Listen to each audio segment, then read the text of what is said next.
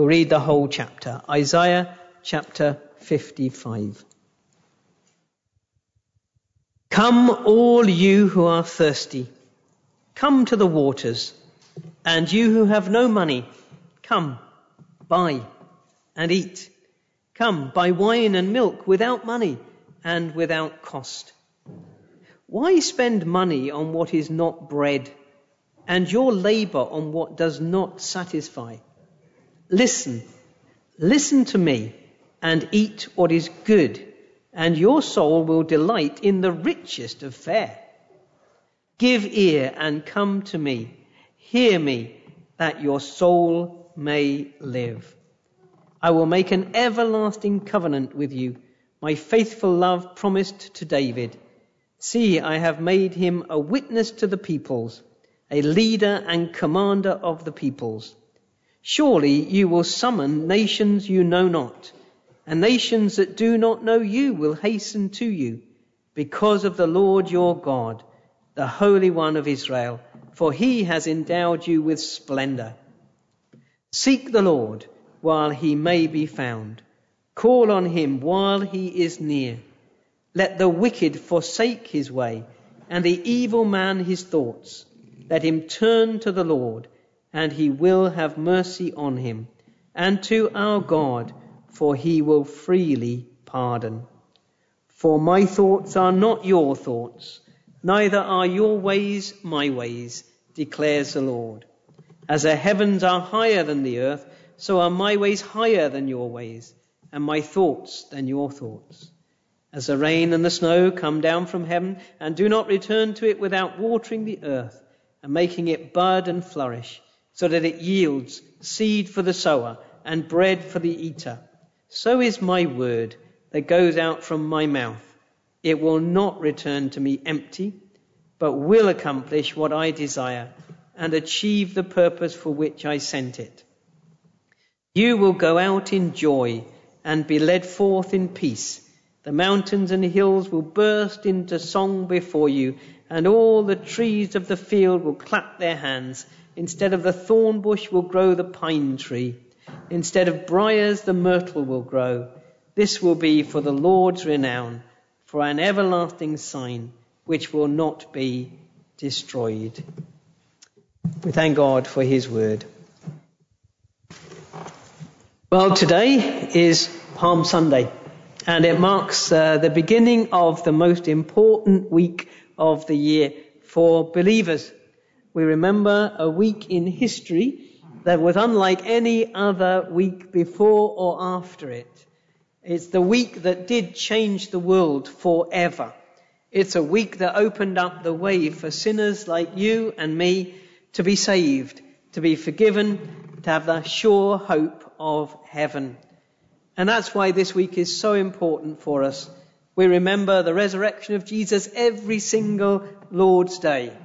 But on this particular week in the year, we cast our minds back to that week that began with the entry into Jerusalem on the donkey and culminated at the crucifixion, and then at the beginning of the next week, the resurrection. And we need to be, we need to know these things, and we need to be certain of these things. We need to know that they really did happen. We live in a world where history is constantly being reinterpreted and retold. And we are being told that these things didn't really happen. We need to be absolutely certain that they did happen, that there was a time in history when the Lord Jesus Christ rode into Jerusalem. There was a time in history when he died on that cross of Calvary, and there really was, and still is, an empty tomb. We need to know for certain that we are saved, and that this is the only way of salvation. Now, in order to shed light on these events and on our salvation, we can actually turn back seven hundred years before the triumphal entry and the events of this week. And we can turn back to the book of Isaiah, because Isaiah gives us a clear and powerful invitation to be saved. But he follows that with four very simple but effective reasons why we can be sure that this is the only way to be saved. And that, that's what Isaiah fifty-five is, is all about. It's an invitation. It's a gospel invitation. If we didn't know that it was written by Isaiah seven hundred years before Jesus, we wouldn't think it out of place to read it in one of the Gospels, because it is such a wonderful invitation. In fact, there are echoes of this chapter when the Lord Jesus stands up in the great feast in John chapter seven and says, "If anyone is thirsty, let him come to me and drink." Certainly the Lord Jesus had in his mind this wonderful chapter in Isaiah when he spoke those words, because they are speaking of Jesus. And they are putting those words in Jesus' mouth. In fact, I, we would go further than that. This is the word of Jesus. This is the word of God. As Isaiah writes, he is writing the word of God. This is the Lord speaking. So the beginning of the chapter, "Come, all you who are thirsty," is very much that call of the Lord Jesus. But remember, it was written seven hundred years before Jesus ever came. What is this chapter about? Well, It, it tells us that the way to be saved is simple, and yet it is incomprehensible. The way to be saved is simple, but incomprehensible. First of all, it's an invitation, and it's an invitation to everyone. Isn't that refreshing? The gospel, the good news of Jesus Christ, is for everyone. There is not a single person in this world who is excluded from that gospel invitation. We call out to everybody, everywhere, that they may come. Come, all you who are thirsty. Come to the waters. And you who have no money, come, buy and eat. The gospel does not exclude anybody at all. The gospel is simple. It doesn't demand anything that the youngest child cannot do. It doesn't demand anything that the oldest person could not do. It doesn't exclude people who are weak. It doesn't exclude people who are ignorant. It doesn't exclude the poor. It doesn't exclude the disabled. It is simply come, come and hear. That is the word of the gospel. That's the invitation that the Lord God gives. It's, it's stated most clearly in verse three of Isaiah fifty-five. "Give ear and come to me. Hear me, that your soul may live." That's the invitation of Jesus Christ. He says, "Come to me." He says, "Hear me, listen, and your soul may live." Of course, the problem that we have is that there are so many voices. There is so much noise in our world, isn't it? It is rare for us to have quiet. It is rare for us to have silence. We have our headphones in and we're listening to music, or we're listening to talking, or we're listening to the radio, even as we walk outside. We have music on. We have a television on. We have an iPlayer. We have everything that we want in order to shut out those periods of quiet.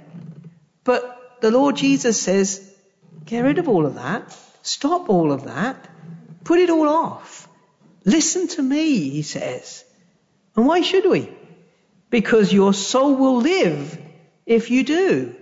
If you come to Jesus Christ, if you accept this invitation, if you respond to him, your soul will live. Now you say, "Well, I didn't even know I had a soul."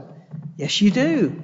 You do have a soul. You're not simply physical. You're not simply body. You're not simply a person with a physical being and with a brain. You also have a mind. You also have a heart that feels. You also have emotions. You have a will. You have a soul. Your soul is inseparable from your body. It will be separated from your body when you die, but right now it is part of you. And your soul, says the Lord Jesus, is dead. It is insensible, it is unresponsive until you come to me. But if you come to me, your soul will live. You will have vigor, you will have hope, you will have true spiritual life. But what exactly is expected of us, you might say? You say, listen to me and come to me. What does that really mean? How can I come to the Lord Jesus? How can I come to God? Well, we have it here again in Isaiah fifty-five, verse six. Seek the Lord while he may be found. That's the first thing that you must do. You must seek the Lord. You must be determined in your life to come to God. You must be determined to know him. You must seek him out. It must be the great pursuit of your life to know God. And what's more, you must seek him while he may be found. Of course, the implication there is that he will not always be found. There will be a time when you will seek him and not find him. You must seek him while he may be found. He may be found now. He may be found right now. We are living in the age of grace. And right now is a day of grace that God has given to us. And the Lord may be found right now. But you don't know how long you may be able to seek and find him. Don't think of putting these important things off. This most important thing in life. He may be found now. So seek him now. And then we're told to call on him while he is near. Verse six, seek the Lord while he may be found. Call on him while he is near. What does it mean to call on the Lord? It means to pray. It means to speak to him. It means from your heart to ask him to come, to come into your life, to receive you. And remember, we're told that we're to do that while he is near. The implication is he won't always be near. There are times when God is near. You think of uh, blind Bartimaeus. Do you remember him? Blind Bartimaeus, we read of him. That's why I started that reading from Mark, not in chapter eleven, the triumphal entry, but just a few verses before. Before Jesus entered Jerusalem, he came through Jericho, and there was blind Bartimaeus sitting at the side of the road, and he heard that Jesus of Nazareth was passing by. So what did he do? He called out to him. Everybody said, oh, be quiet, he's not interested in you. But he called out all the more. Why did he do that? Because he knew that he may not have another opportunity in his life to call out to Jesus. Jesus of Nazareth was passing by. He was near. But Bartimaeus did not know that he would be near again. And indeed, he wasn't. He wouldn't be near again. He was going on to Jerusalem and to his death. But at that moment, Jesus Christ was near. And you are told, and I am told, call on him while he is near. You know, when we're young, young people here, when you're young, I did it, you're doing it, you say, well, I've got plenty of time in my life. I've got plenty of time, maybe later on I'll think about these things. Maybe when I get older I'll think about these things. I've got things to do. I've got, I've got issues in my life I want to sort out. I want to do this, I want to do that. Jesus Christ doesn't figure at the moment. I don't need him. Be careful. He is near right now. You are hearing the gospel right now. You don't know that you will hear it in the future. You don't know what's going to happen in the future in your life. You don't know whether your heart will become hardened and you won't set foot in the church later on. Many a young person has grown up in the church and then now they are far, far, far away and they wouldn't even dream of going to a church. How is Jesus going to come near to them if they're never going to come and hear his word? Yes, God is gracious, but we mustn't presume upon that. He is near right now as you hear the gospel, and the command is call on him right now while he is near. And you are to forsake your wicked ways. Let the wicked forsake his ways. Coming to Jesus means turning away from other things. It means turning away from our old life of sinful wickedness. It means turning away also from our wicked thoughts, our evil thoughts. And it means turning to the Lord. So let the wicked forsake his way and the evil man his thoughts. Let him turn to the Lord. This is what we are to do. We're to seek him, call upon him, turn away from our old way of life and turn to the Lord Jesus. And wonderfully, there is a promise. You will receive mercy. You will receive free pardon from God. That is the great message, isn't it? Let him turn to the Lord and he will have mercy on him. There's no, there's no doubt there. Don't doubt that if you come to the Lord Jesus in this way, that he will not receive you. Don't doubt that, because it says here, he will have mercy on him. And we're to turn to our God, for he will freely pardon. That's a wonderful promise, isn't it? But even as you listen to that wonderful gospel call and that promise, you might be thinking to yourself, it all sounds a little bit too simple, doesn't it? A bit too easy. All you've got to do is to seek God. Is that, that's all you've got to do? All you've got to do is pray and, and turn away from your old life, and then you receive forgiveness. Is that it, really? I wonder if you're a little bit like Naaman, the leper, in uh, the Old Testament with Elisha. Goes to visit Elisha, doesn't he? He's got his leprosy. He wants to be cured of his leprosy. And Elisha doesn't even come to the door. Elisha sends a servant to the door. And then the servant's got this message, oh, you've just got to go and wash in the river. And Naaman thinks that is far too simple. It's beneath him. He is a man of great dignity. Surely the great prophet should have come and pronounced some words over him, maybe touched him. But no, he sends this messenger. And, and you know, that's the gospel. God sends messengers who don't really seem up to much, really. Preachers like me who just come and say to you, all you've got to do is seek God. All you've got to do is call on him. All you've got to do is to turn away from your wicked ways. And this God will come in mercy and in grace. And you will receive pardon for your sins. And you say, well, surely it should have been a bit more difficult than that. But it isn't. It isn't. There is life for a look at the crucified one. There is life at this moment for thee. So look, sinner, look, and you'll be saved. That hymn was written by Amelia Matilda Hull. She was the daughter of an army major who was a very, very strict man, and uh, in the eighteen hundreds. And, and he didn't have any time for Christianity at all. But she heard that there was a tent and an evangelist who had come nearby their village. So she went and listened for the very first time to the gospel. And she was absolutely intrigued by it. And it gripped her.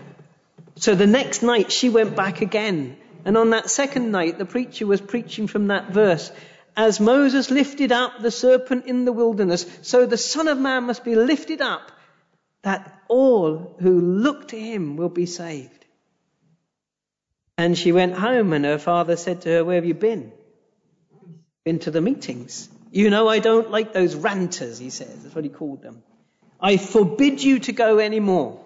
And what's more, you will report to me in the library tomorrow morning. He was a very harsh man, and I think he intended to punish her in some way. But Amelia that night had been converted. And so she wrote that hymn. There is life for a look at the crucified one. And the next morning at nine o'clock, just as he had said, she appeared in the library and she just put the, the hymn on the table. And he read it. And after reading it quietly, he just buried his face in his hands and he too was saved. Because there is life for a look at the crucified one. It is that simple. But it is also incomprehensible, isn't it? It's incomprehensible. How can it be that this is the way to be saved? How can it be that all you have to do is to seek the Lord while he may be found and to call on him while he is near? Well, the Lord knows our weaknesses, doesn't he? And so in the rest of Isaiah fifty-five, we have four wonderful reasons, powerful, persuasive reasons why all you must do, all you have to do, is to seek the Lord and call upon him and turn to him. We find in the rest of chapter fifty-five there are there are some verses where the word for, F O R, occurs. It doesn't always occur in the N I V. They've missed it out, sadly. But it occurs in verse eight. For, my thoughts are not your thoughts. It occurs again in verse nine. For, as the heavens are higher than the earth, so are my ways higher than your ways. It occurs again in verse ten. For, as the rain and the snow come down from heaven and do not return to it without watering the earth, so is my word, verse eleven. And it comes again in verse twelve. For, you will go out in joy. Now, why does Isaiah say for, for, for, for? He says that because he wants you to be absolutely certain of the gospel call. He wants you to be under no doubts whatsoever that if you seek the Lord, he may be found. If you call on him, he is near when you're hearing the gospel. If you forsake your old wicked ways and turn to him, you will receive mercy, you will receive free pardon. And, and Isaiah wants us to know that for certain. So he says these are the four reasons. Number one.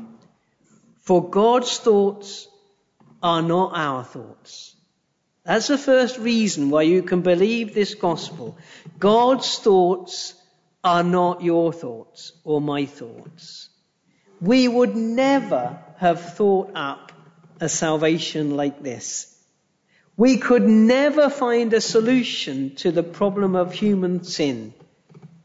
If we had lived for a million years, we would never, ever have come up with a way of salvation like the true way of salvation.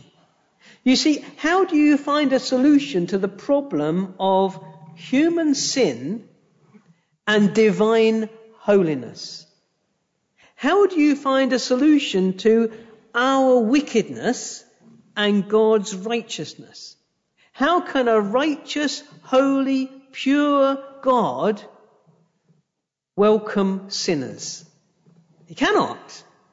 How is that possible? We have sinned, we have rebelled against God, we are darkened in our hearts because of sin, and God is pure and holy and righteous. We would never be able to find a way. Our thoughts, you see, are not God's thoughts, are they? God has found a way to forgive us sinners and to invite us freely.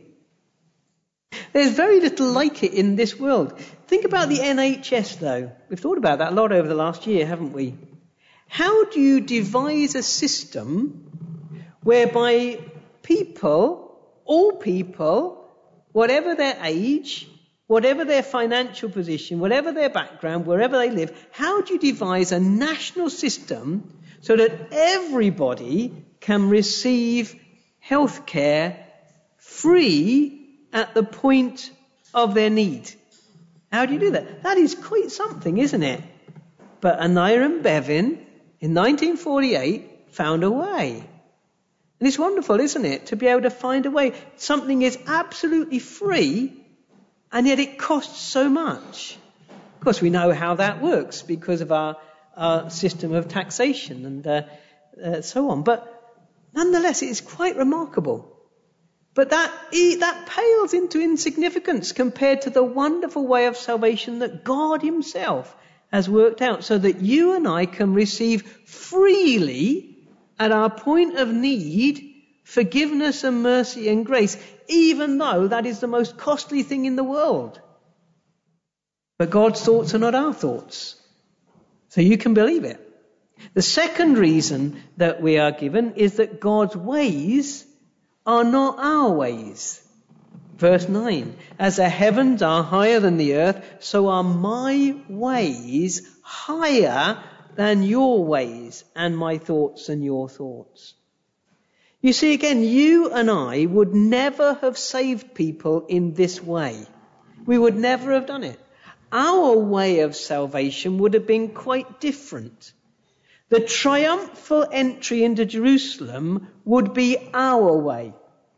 That would be our way of saving people. Yes, we would say, Jesus needs to come into Jerusalem on a great horse. A donkey, a colt, well, yeah, second best. But a great horse would have been better, wouldn't it? A triumphal entry with everybody hailing him and praising him. And a great victory would have been won over wickedness. The Lord Jesus would come into Jerusalem. He would be enthroned as a king and everybody would have worshipped him. And then he would have reigned forever. Not a humble king riding on a donkey. We would never have chosen that way. We would have been like the disciples, expecting a great victory over the Romans any day. We wouldn't have done it that way, you see. We wouldn't have done it that humble riding on the donkey. We certainly wouldn't have ended with the cross of Calvary. We would have devised a way of people earning their salvation. And you know, deep down in the human psyche, there is always this sense that we've got to do something. We must do something to earn our salvation. Or perhaps we've got to be good people. And we convince ourselves that we are quite good people, really. Why would you ever want to seek the Lord when you're good enough? And we convince ourselves that we're actually good enough, or that we can earn our way of salvation, or that we can do something difficult to show that we're serious, to show that we're worthy in some way. But you see, God's ways are not our ways. God's way of salvation is not that way. Praise him for that, that Jesus has done it all, and that we receive salvation. We don't earn it. Salvation is free. That's what it says at the end of verse seven. In some versions it says abundant pardon. But abundant and free are very much the same thing. And earlier on in the chapter, you're to come to him, verse one, if you have no money. You're to come to him without money and without cost. It is free. You receive this salvation. Doesn't make sense to us, does it? You know, we're always very doubtful when we're offered something free. We say, oh, there's no, no such thing as a free lunch, and generally there isn't. Someone has paid for it somewhere, or you're going to end up paying for it later. And we say, free? Yes, the gospel is absolutely free. Because God's way is through Jesus Christ, his only Son, paying for that salvation with his own blood. Not with silver or gold, not with anything perishable, says Peter, but with the precious blood of the Lamb. This Lord Jesus Christ, the Son of God, the second person of the triune God, became a human being, took on himself humanity, lived in poverty, travelled the small country of Israel, spent just three years ministering, died at the age of thirty-three, cruelly on the cross of Calvary.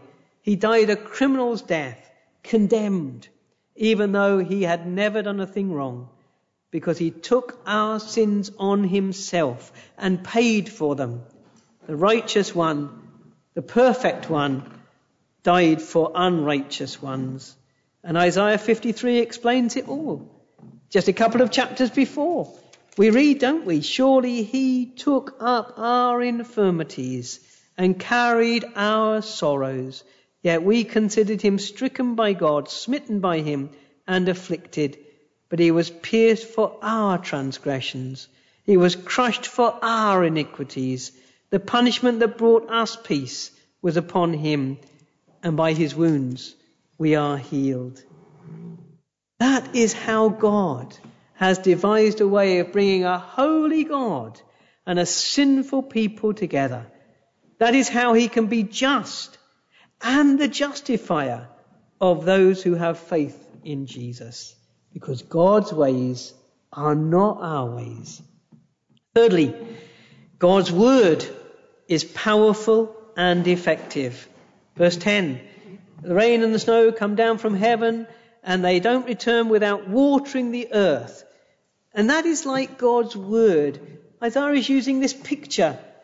And this is a third powerful argument for accepting God's invitation. We might say to ourselves, well, how can I really believe that, that this is true? That just because it says it there, that it's going to be true of me when I seek the Lord? Well, we need to know that God's word is powerful and effective. If God says something, it happens. God's word does things. Right at the beginning of the Bible, in the beginning, God created the heavens and the earth. How did he do it?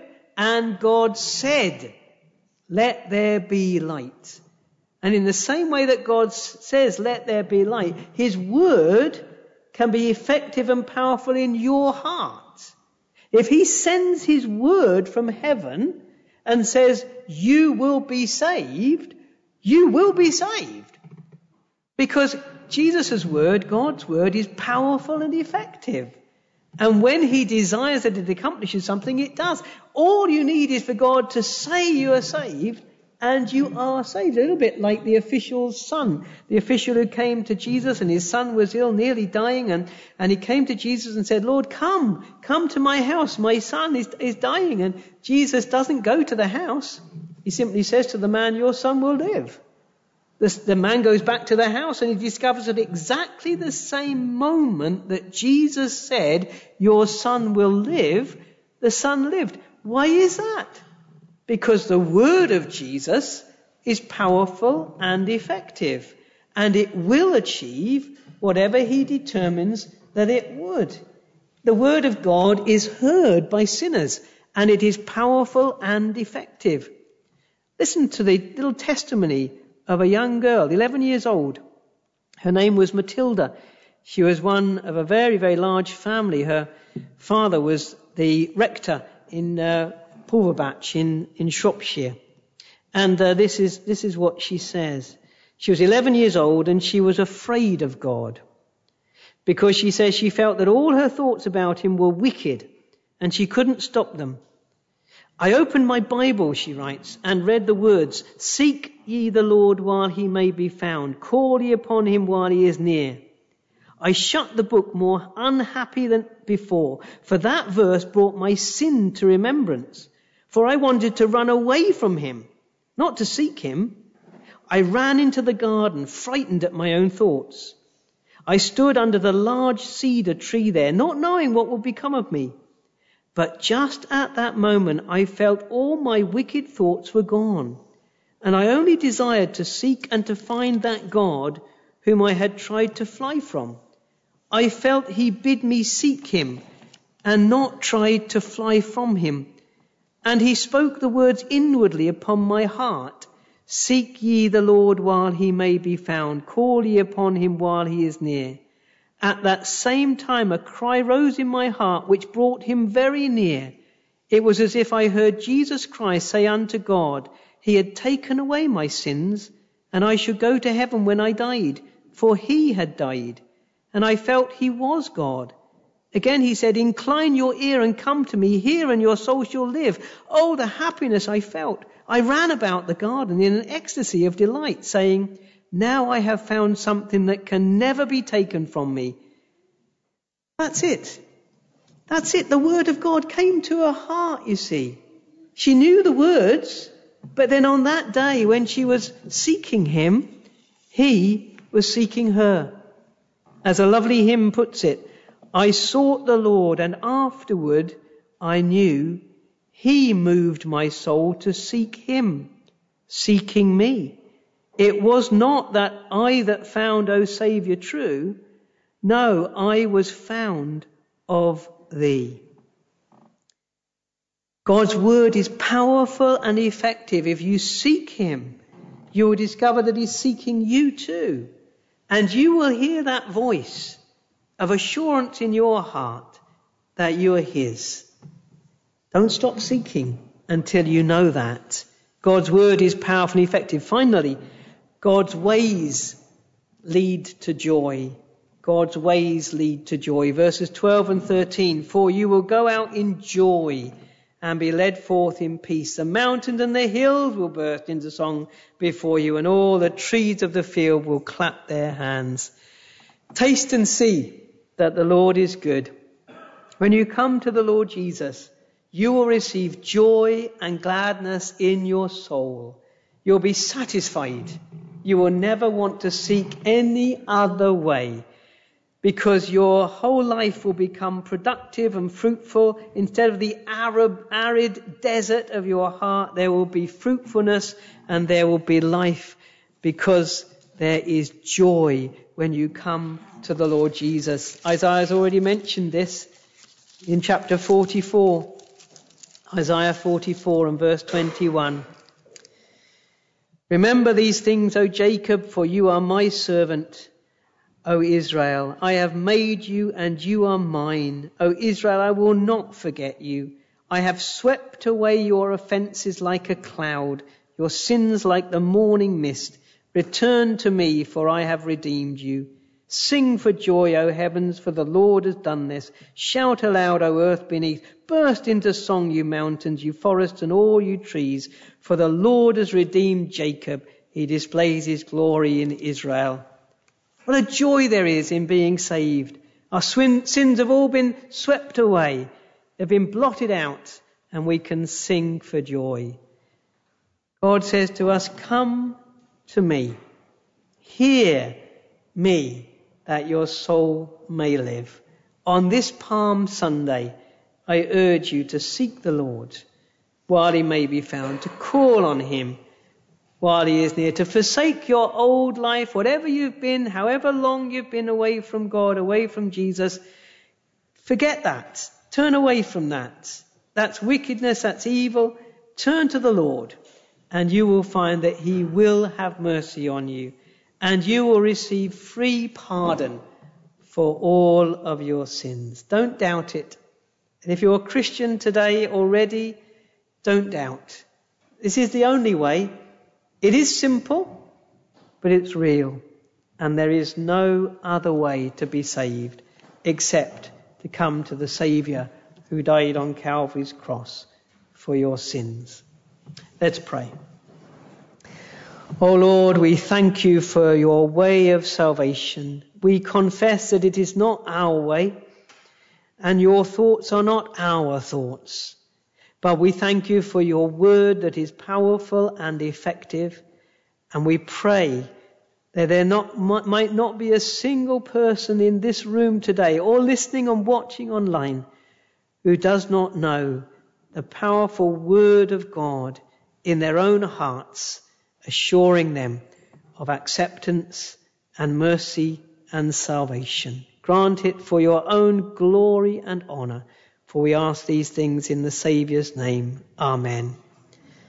Now may the grace of our Lord Jesus Christ and the love of God and the fellowship of the Holy Spirit be with us all evermore. Amen.